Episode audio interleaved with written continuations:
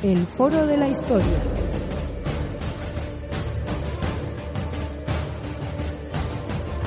El pasado tiene mucho que contar.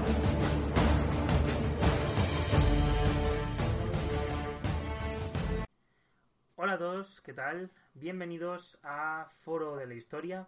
Hoy estamos un día más para hablar eh, bueno, pues sobre un tema bastante interesante, un tema eh, del que, bueno, yo no soy especialista, sin embargo, Santiago Castellanos, viejo conocido del canal y eh, colaborador ya casi habitual porque ya ha colaborado en unas cuantas ocasiones con nosotros. bueno, pues sí, efectivamente sí, domina. Y mm, bueno, vamos a hablar sobre el concepto, eh, bueno, el origen, eh, la importancia y la impronta en el territorio y el cambio de las ciudades romanas desde, bueno, pues esa antigüedad a la tardo eh, antigüedad de, bueno, pues de estos últimos siglos del Imperio Romano. ¿Qué tal, Santiago? ¿Cómo estamos? Buenas tardes. Hola Javier, ¿qué tal? ¿Cómo estamos? Buenas tardes. Pues estamos muy contentos de tenerte aquí debido a que, bueno, pues ya hacía muchísimo tiempo que no contábamos contigo y la verdad que para mí es una absoluta maravilla tenerte con nosotros, como siempre, y sobre todo para hablar de temas tan interesantes como, como son estos relacionados eh, más bien tanto con sociedad como con la eh, importancia de Roma, que, bueno, pues hoy eh, sigue siendo importante en lo que viene siendo la cultura eh, bueno, pues española y europea, por supuesto. Sí, no, muchísimas gracias a vosotros. es una gozada siempre colaborar con, Foro de la Historia, porque, bueno, ya lo hemos comentado en alguna ocasión, la, labor de divulgación que hacéis, eh, no solo en las redes sociales, sino también en, en plataformas eh, como iBooks, eh, iTunes, en, Spotify, etcétera, etcétera, tenéis una, una labor que, que, a mí me parece muy digna de elogio. Y máxime, como vamos viendo últimamente en Twitter, eh, con los ataques a la divulgación histórica que se están haciendo precisamente desde supuestos divulgadores de la historia, ¿no? Pero eso casi daría para otro programa. Sí, sí, yo cuando quieras hablamos sobre ello porque no, no sabía, no sé exactamente a quién te refieres, pero ya tengo ganas de saberlo.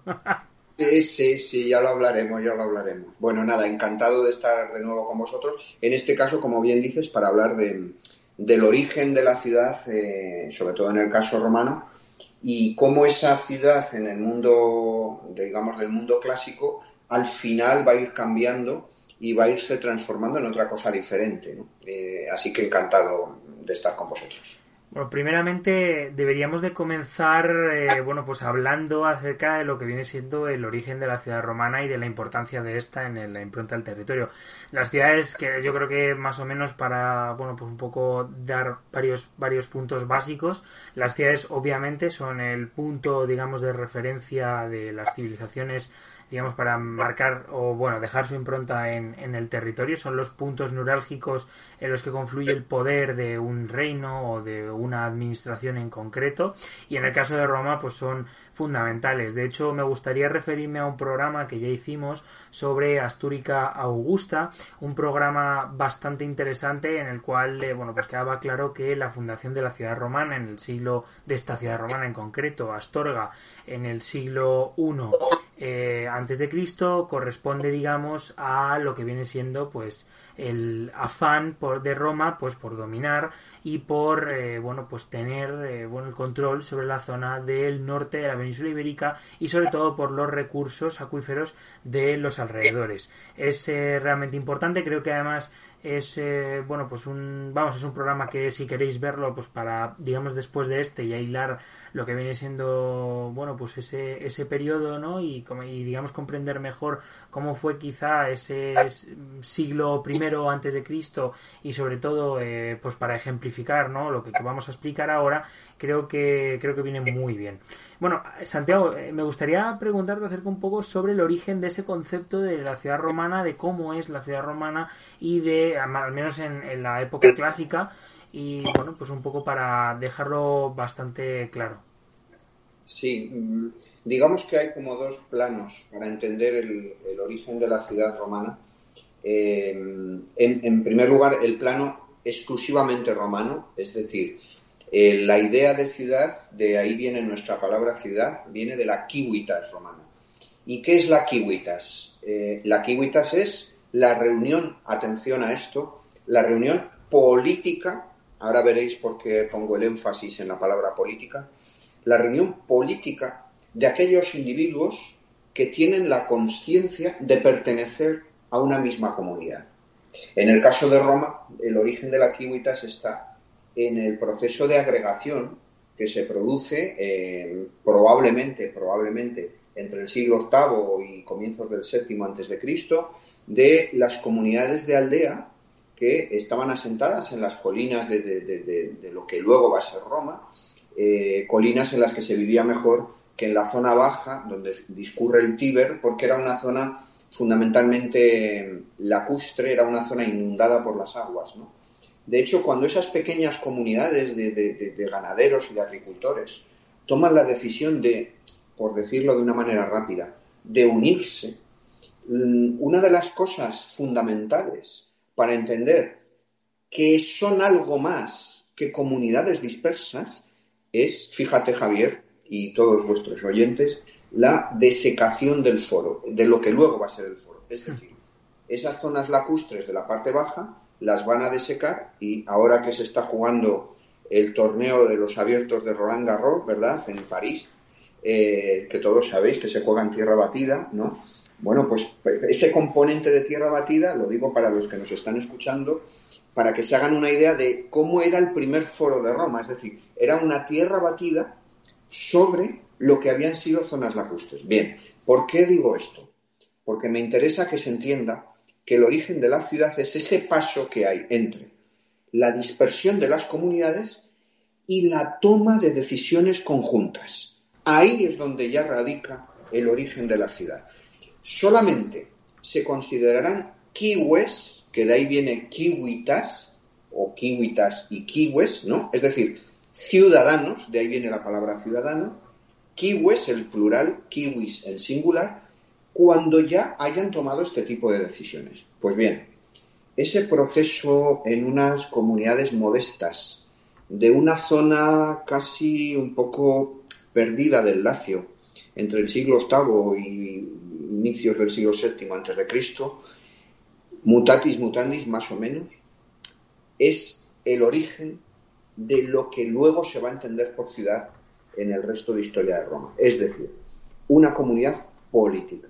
Y si me permites, y, termino ya la, contestación al origen de la, ciudad en Roma, os decía que estaba poniendo énfasis en la palabra política. Y pongo el énfasis en la palabra política porque a todos los que conozcan, a todos nuestros escuchantes, nuestros oyentes, que conozcan algo de historia de Grecia, mm, habrán entendido por qué he puesto el énfasis. Es por la polis, es decir, la polis en la Grecia antigua era algo parecido, era la comunidad de aquellos individuos que tenían conciencia de pertenecer a esa comunidad. Por eso se llaman polites en singular politai en griego, en plural, que quiere decir el equivalente a los kiwis romanos, es decir, ciudadanos, individuos que pertenecen a la polis. Tengo que decir, y a pesar de algunas, eh, no sé, de algunos comentarios que a veces ve uno por internet, que, que, dan ganas de, echarse al monte o de, o de lanzarse a la guerra por internet, cosa que espero no tener que hacer nunca, porque me parece que es desagradable darse puñaladas sangrientas en Twitter por lo que veo, ¿no? No, no, no, no, no lo he hecho nunca, pero no, sé si algún día de estos lo haré porque me estoy empezando a, calentar con algunas cosas que veo de supuestos divulgadores. Quiero decir que cualquier parecido de aquellas sociedades, de aquellas ciudades primeras, tanto griegas como romanas, con la democracia occidental, es solamente en cuestiones de algunos procedimientos y del léxico y de algunas cuestiones de filosofía política. Pero tengamos en cuenta que las mujeres quedaban absolutamente fuera. Esto para empezar. Y luego muchas capas mm, sociales, por supuesto los esclavos, o por supuesto, por ejemplo, en Grecia, los metecoi, los metecos, los extranjeros residentes. Es decir, que, que eran comunidades que hay que estudiar en su propio contexto histórico. Pero bueno, acabo de contestar a tu pregunta diciendo que este es un poco a grandes rasgos el origen de la ciudad griega y romana. ¿no? Es una comunidad, sobre todo, política. Lo que va a suceder es que esa comunidad política va a tener un trasunto, un reflejo, una plasmación en la topografía. Se va a materializar. Y es un poco las ciudades del mundo antiguo que todos nuestros oyentes tienen en la cabeza.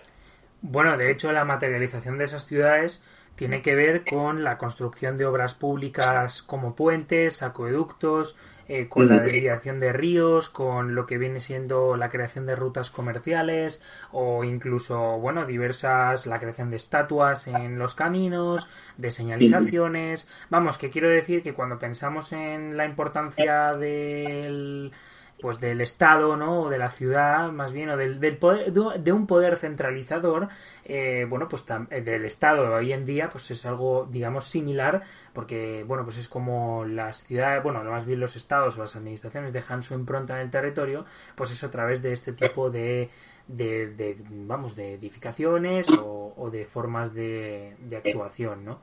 En cualquier caso, me parece bastante interesante, Santiago. La verdad que es, eh, es, un tema. Los conceptos son importantes. Y son importantes, pues, hablando un poco de lo que comentabas, de las redes sociales, son importantes porque eh, la. No sé por qué hay cierta gente que se dedica a extrapolar eh, o a, digamos, utilizar conceptos antiguos eh, digamos en una en una en la época actual o a utilizar eh, términos actuales a lo que viene siendo eh, épocas antiguas. Vamos el anacronismo de, de, de, lo que viene siendo toda la vida. Y de hecho es más llegamos a ver burradas bastante importantes que bueno no vamos a mencionar porque no queremos que nuestros oyentes se vayan del podcast.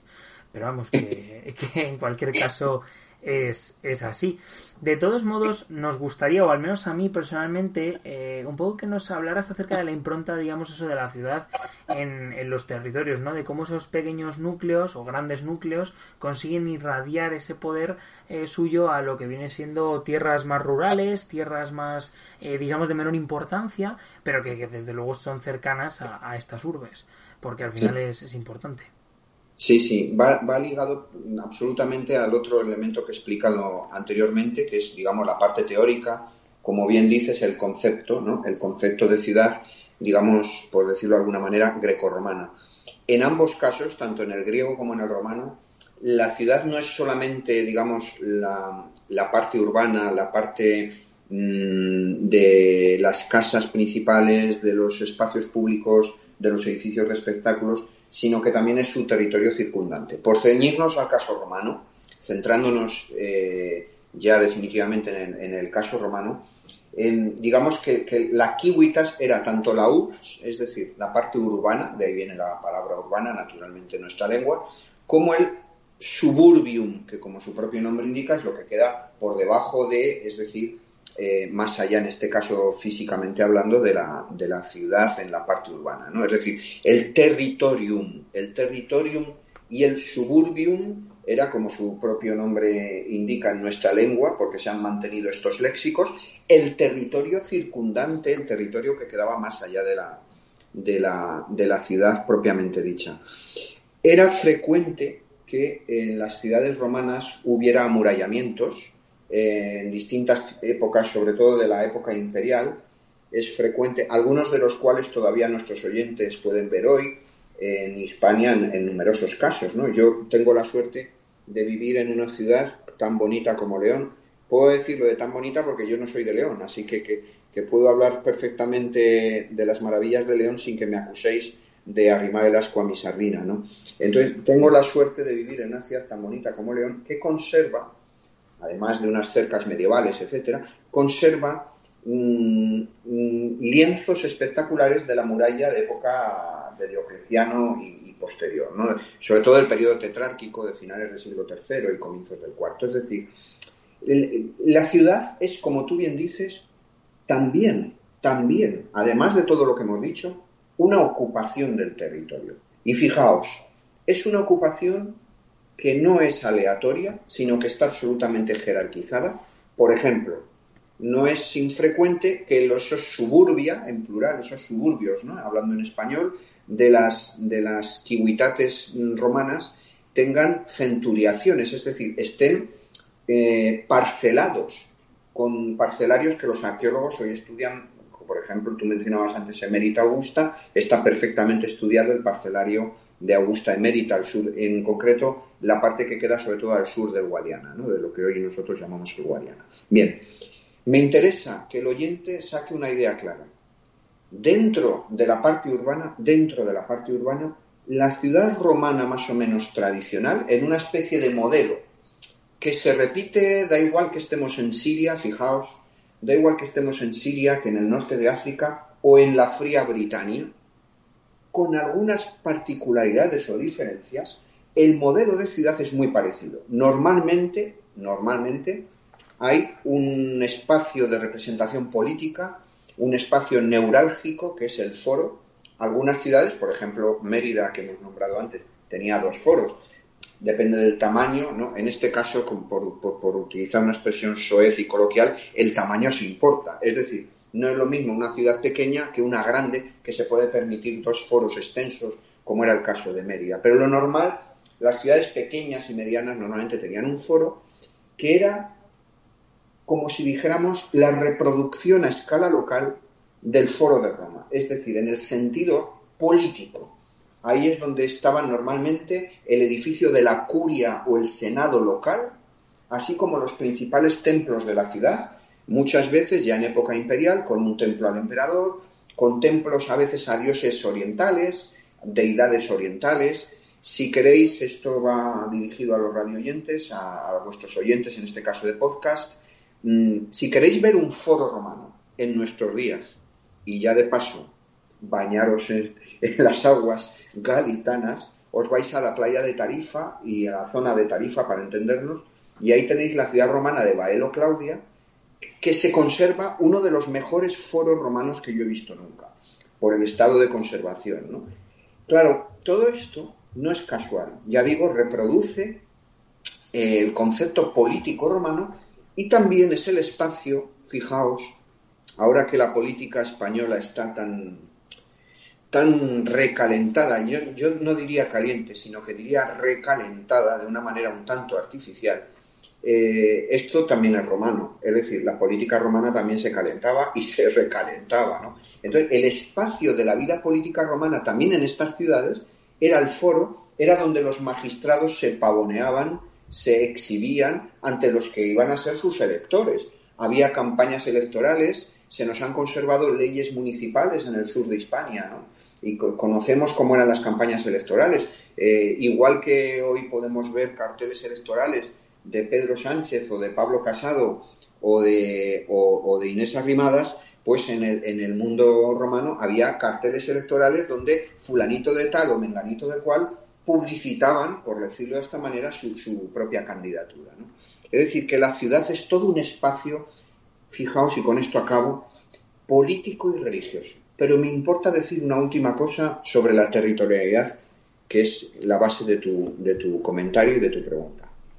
Y es lo siguiente, pese a lo que pueda parecer, pese a lo que pueda parecer, cuando nuestros oyentes visiten ciudades romanas, por ejemplo he mencionado a Aeroclaudia, o si van a Augusta Emérita, entre otras, ¿no? Em, no piensen que la gran mayoría de los edificios que ven, o de las calles que ven, o de las fuentes, o de los arcos, o de algunas esculturas que ahora estén en los museos, etcétera, no piensen que las construye siempre el imperio, sino que en el mundo romano, mm, sobre todo de finales de la República y especialmente del periodo alto imperial, de los tres primeros siglos del imperio, este tipo de obras a veces sí que es cierto que las hacía el Estado o el imperio o el emperador, pero normalmente, fijaos, recaía en las oligarquías locales. Los decuriones o curiales se llaman así porque eran los que participaban del Senado local, de la curia local, que era un edificio eh, a imagen y semejanza de la curia de Roma, del Senado de Roma. Y estos senadores locales, estos curiales o decuriones, que eran la creme de la creme de la aristocracia local, los potentados, los oligarcas locales, muchas veces pagaban ellos de su bolsillo las obras de infraestructura, las esculturas, por ejemplo, a una diosa o a un emperador, o a un magistrado imperial o el arreglo de un acueducto, muchas veces lo hacían ellos a sus expensas, es decir, pagado de sus bolsillos, porque había un doble juego, Javier, un doble juego de ida y vuelta.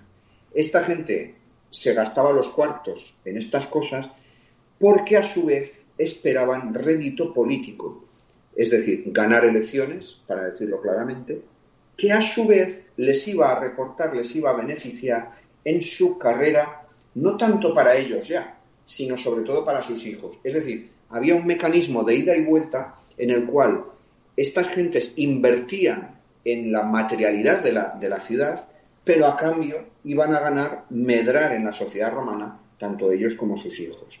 Y luego el elemento religioso. No, se entiende la ciudad romana sin la, eh, casi te diría, sin la, omnipresencia de la religión.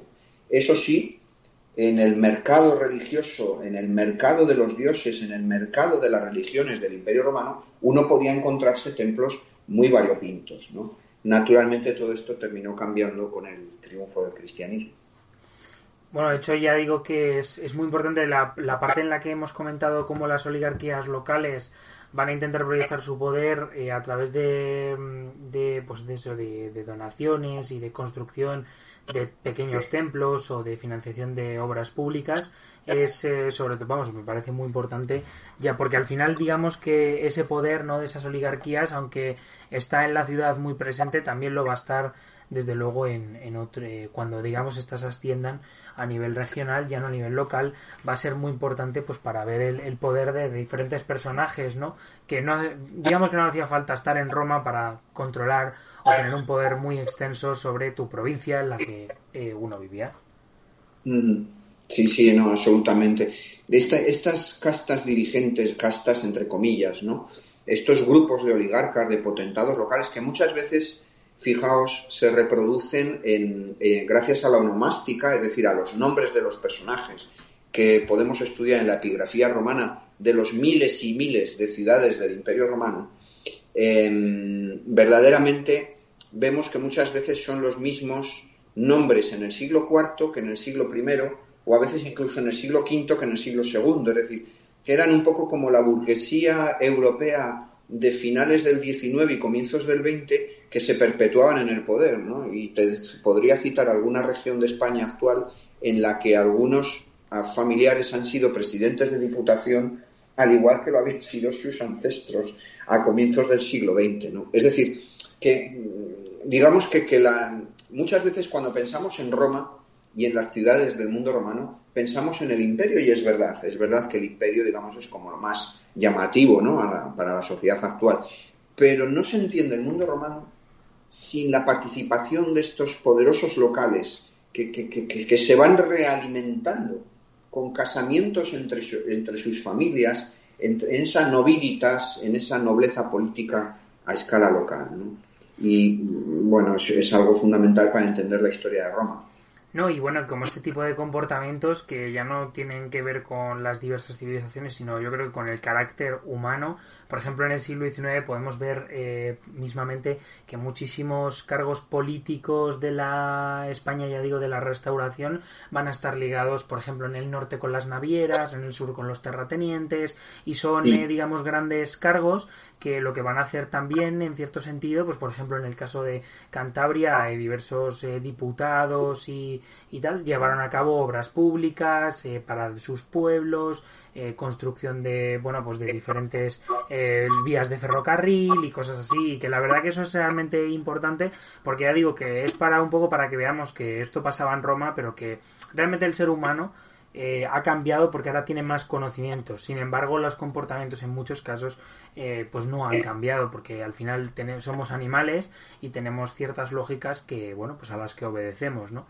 En cualquier caso, ya digo que es muy interesante. Yo creo que esto incluso daría solo para un, para un programa pero bueno, tenemos que seguir con el último punto que queríamos un poco hablar acerca de, y ya la especialidad desde luego de, Santiago si cabe, que es básicamente los cambios ¿no? en la época antigua, de la antigüedad a la tardo antigüedad de estas eh, ciudades romanas, de cómo fueron cambiando y digamos que cómo fueron yendo un poco al son de los acontecimientos de, del imperio, de cómo, pues por ejemplo, y me parece un tema muy interesante, de cómo cuando el imperio comienza a, eh, digamos, a, tener ciertas brechas eh, políticas, administrativas, de corrupción e incluso eh, pues militares también, ¿no? de, las intervenciones de, lo, de las vamos de los invasores germanos, ¿no? Como eso, como estas ciudades, digamos que se van adaptando, porque el proceso de caída del Imperio Romano es un proceso muy largo, al menos el del occidental, y, bueno, pues desde luego creo que merece una buena explicación.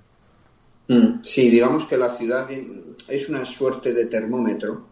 Es, ahora que están tan de moda los termómetros, tristemente, ¿no? Por, porque porque tenemos que recurrir a ellos más que nunca con esta crisis que nos asola eh, con la cuestión del COVID, ¿verdad? la ciudad es un termómetro, es un termómetro, siempre lo ha sido en cualquier historia de Occidente, es decir, ya, ya, que mencionamos el siglo XIX, que a los dos nos gusta mucho, es un periodo histórico apasionante, eh, eh, la, ciudad europea, por ejemplo, la ciudad británica, esto lo explicó el gran maestro, ¿no? El gran maestro eh, Thompson cuando hablaba de, no me refiero ahora al Thompson que estudiaba los godos, eh, que era E. A. Thompson, sino E. Thompson, el gran maestro de la revolución industrial británica, ¿no? Cuando hablaba de las ciudades. la ciudad siempre ha sido un termómetro para entender los cambios potentes, potentes en las transformaciones de la historia de Europa.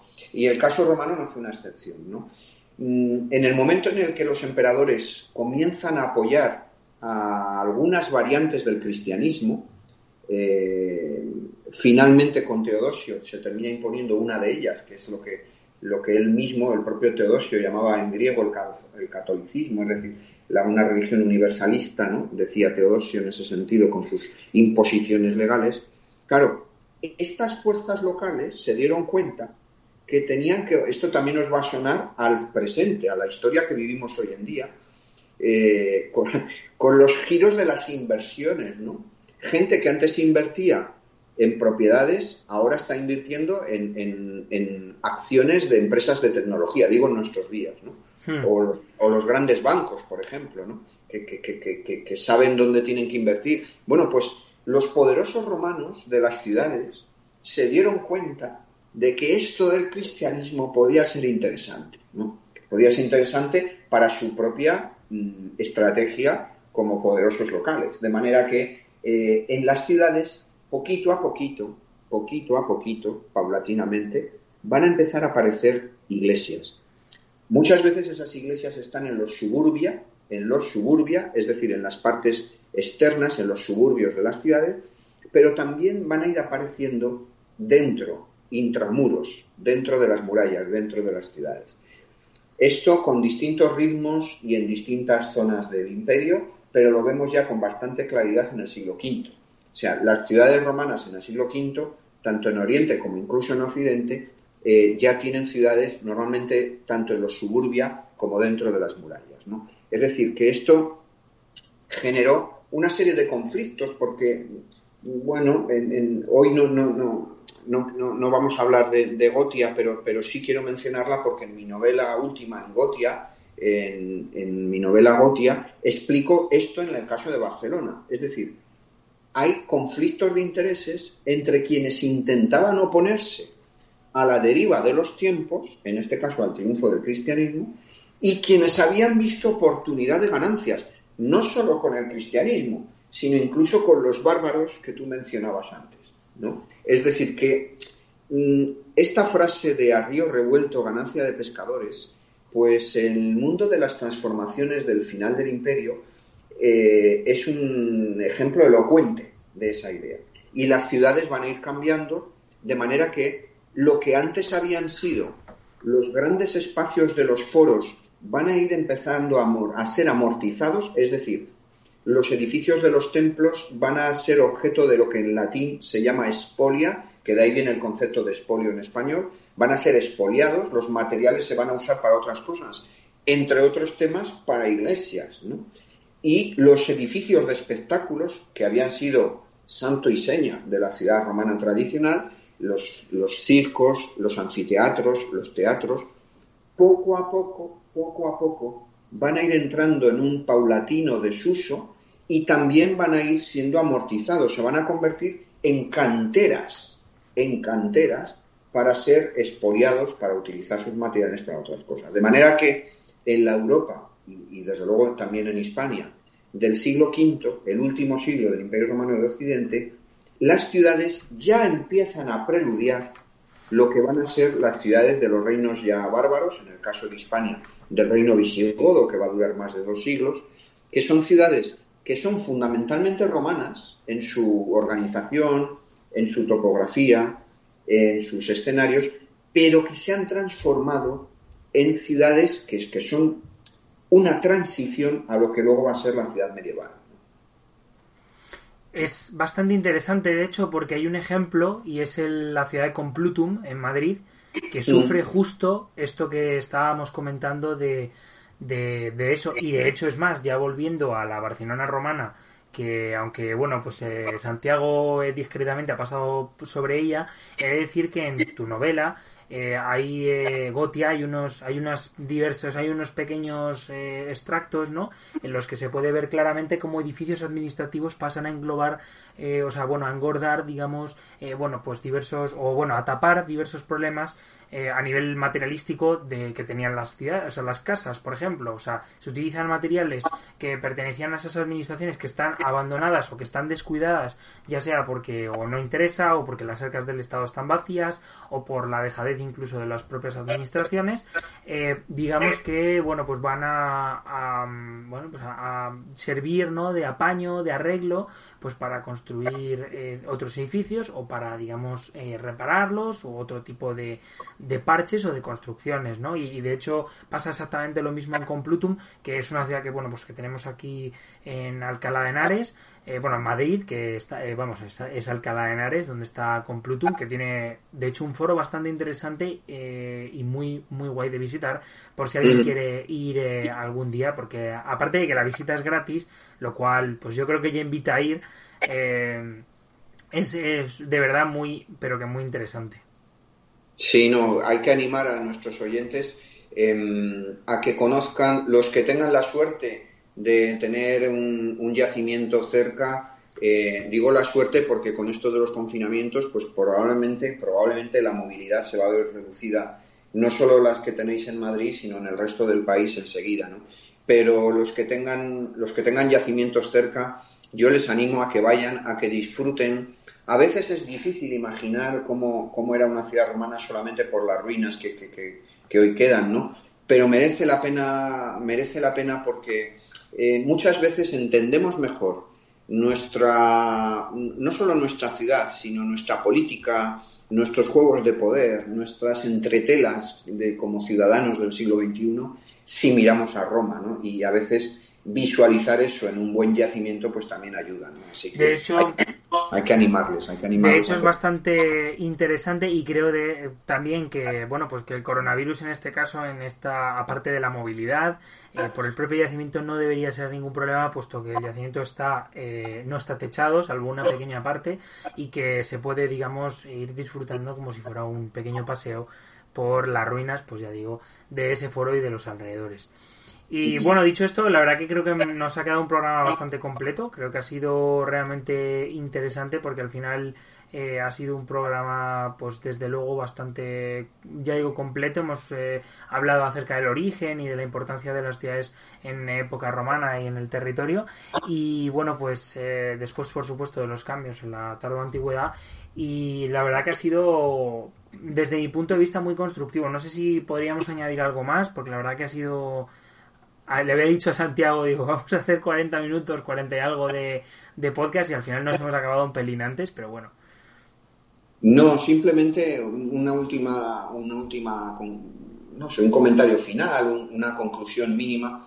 Y es que mm, ya sabes, Javier, que siempre me gusta relacionar, efectivamente, sin caer en, anacronismo, sino simplemente mover a la reflexión a nuestros oyentes. me gusta siempre relacionar el mundo actual con el origen de algunas cosas que nos rodean en el mundo romano. Entonces, eh, ahora, como os decía antes, que la política se está, digo en el caso español, se está recalentando tanto, tanto, tanto, eh, mucho, mucho del léxico que utilizamos, por ejemplo, con, con, el concepto de candidato, que, es algo usual, que es un concepto que, viene del, mundo romano, ¿no? Son, es candidus porque viste de blanco es decir, que es como un símbolo de su pureza, ¿no? Por eso se, llaman, se llama candidatus. Es decir, todo el léxico del debate político, el origen, viene precisamente del tema del, programa de hoy, es decir, de la ciudad. La política nace al mismo tiempo que la ciudad y la ciudad al mismo tiempo que la política. Y, acabamos con esta idea. Quien mejor expresó esto es ni nada más y nada menos que alguien que escribía, fíjate, cuando Roma todavía era una república, todavía era una república que no se había impuesto todavía en el conjunto del Mediterráneo. Me refiero nada más y nada menos que a Aristóteles, que escribía y que vivía en el mundo griego, naturalmente, y en el libro primero de la política de Aristóteles, claro, Aristóteles probablemente nunca hubiera sospechado que la pequeña república romana que le quedaba bastante, bastante a Occidente, al bueno de Aristóteles, ¿verdad? Nunca hubiera pensado que iba a ser un imperio colosal que, entre otras cosas, iba a dominar a su propia zona griega, ¿no? Bueno, Aristóteles, digo, en el libro primero de la política, el gran pensador y filósofo griego, dice precisamente esto, ¿no? que sin ciudad no hay política. La política es, eh, por eso dice que el, hombre es, un ser que vive en ciudad, que a veces se maltraduce como animal social. ¿no? Mm, lo que quería decir es que es un, ser que vive politicón, que vive en la polis. Es decir, es político porque es ciudadano y es ciudadano porque es político. Así que la polis y los politai o la kiwitas y los kiwis, en el caso romano, van siempre unidos. No perdamos de vista nunca este vínculo y que, sobre todo, no nos lo hagan perder. Muchas gracias, Javier. Ha sido un placer y un saludo para ti y para todos los, los oyentes de Foro de la Historia. Pues muchísimas gracias Santiago por estar aquí, que siempre ya digo que es un placer. Esperemos pues otro día poder hablar de la polis o de otro tipo de temas que yo creo que podrían ser interesantes para nuestros oyentes. Y bueno, dicho esto, llegamos al final del programa. Eh, dar eh, de nuevo, nuevamente, ya por última vez, las gracias a Santiago. Eh, recomendaros sus novelas, por supuesto, recomendaros el resto de podcasts que hemos hecho aquí en, en, el canal de, bueno, en el podcast de Foro de la Historia. Y bueno, pues dicho esto, sabéis que estamos en Evox, en Spotify, en Twitter, Instagram, otro tipo de redes sociales, pues ya digo, donde también publicamos eh, tanto artículos como reflexiones, como imágenes curiosas, en las que, bueno, pues intentamos transmitir un poquillo ciertos pedacitos de, de esa nuestra historia, ¿no? Y bueno, pues dicho esto, nos vemos en el próximo domingo a las 6 de la tarde y adiós chicos, chao.